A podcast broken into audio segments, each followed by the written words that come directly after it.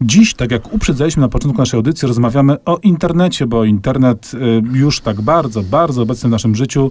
Teraz w związku ze światową pandemią zeżarł właściwie wszystkie pola, które jeszcze przed nim do zeżarcia y, pozostały. Warto zatem zastanowić się nad tym, co to wszystko może nam przynieść. I zaczniemy od tonacji dość mrocznej. Mrocznej, ale niezwykle rozrywkowej. Król Darknetu, polowanie na genialnego przestępcę. Nick Bilton napisał e, tę książkę e, i Darknet jest... to brzmi rzeczywiście obiecująco i niepokojąco.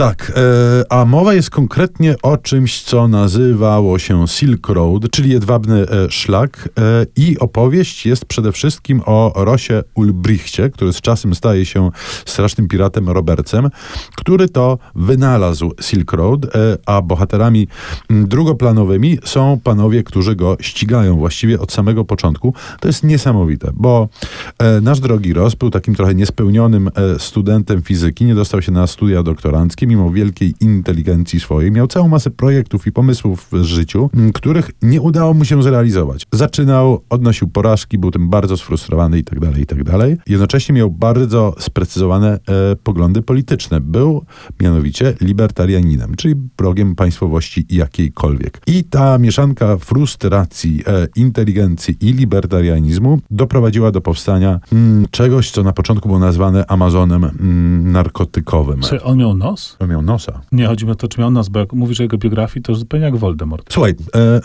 e, być może, nie wiem do końca, bo e, zdjęć w tej książce nie ma. Można widzisz, sobie zgooglować, jak pan wygląda, być może. Natomiast jest to rzecz niesamowita, bo ten młody człowiek nagle, e, nagle pojawia się w sytuacji, w której jest ścigany przez pół Stanów Zjednoczonych Ameryki i nagle budzi się w sytuacji, w której ma niewyobrażalne fury pieniędzy, z których zresztą umiarkowanie korzysta, bo e, on nigdy nie był osobą potrzebującą szmalu. Chodził w tych samych ciuchach, e, e, mieszkał gdzieś kątem w piwnicy i tak to wyglądało. Natomiast ta książka jest no, taką pozycją, gdzie napięcie rośnie z e, rozdziału, tu są zresztą bardzo krótkie rozdzieliki, z rozdziału na rozdział, bo jak się domyślasz, poza narkotykami na Silk Roadzie pojawia się e, wkrótce wszystko e, z bronią włącznie.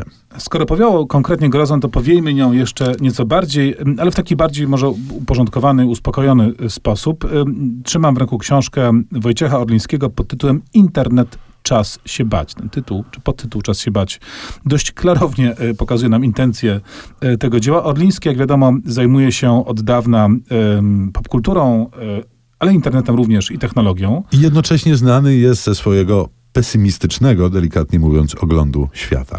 Ten pesymistyczny ogląd świata, pamiętajmy, jest również inspirowany Lemem, który jest y, y, istotną postacią dla, dla myśli i twórczości, że tak powiem, Orlińskiego. Lem był pesymistą. Pamiętajmy, że Lem, kiedy rodził się internet, mówił bardzo dużo, bardzo złych rzeczy na, na temat internetu. Wszyscy mówili, tak, tak, stary, po prostu tutaj mędrzec oczywiście marudzi. Co się okazało, że miał rację w 100%.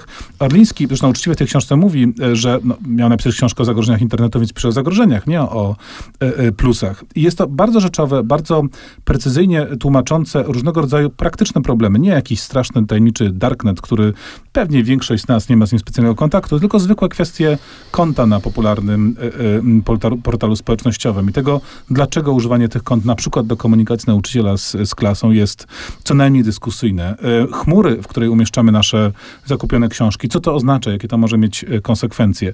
Czyli taki internet, który jest już od dawna, jest na wyciągnięcie ręki, jest bliski, y, pokazuje y, Orliński jego zagrożenia, ale nie w jakiś demonizujący sposób, tylko tłumacząc skąd się to bierze, tłumacząc kwestię odmiennego prawodawstwa, które y, przyświecało wprowadzaniu internetu i które pozostało, czyniąc z strefy internetu strefę uprzywilejowaną. Bardzo porządkująca, rzeczowa i wprowadzająca rzecz, która pozwala rozumieć po prostu świat dzisiejszy, którego bez internetu zrozumieć nie jesteśmy w stanie. Tak, to prawda. Świata bez internetu się nie da zrozumieć, tak jak niektórzy nie są w stanie zrozumieć sceptycyzmu kartezjańskiego bez obejrzenia filmu Matrix, do czego namawiamy. Muzykę skomponował Don Davis.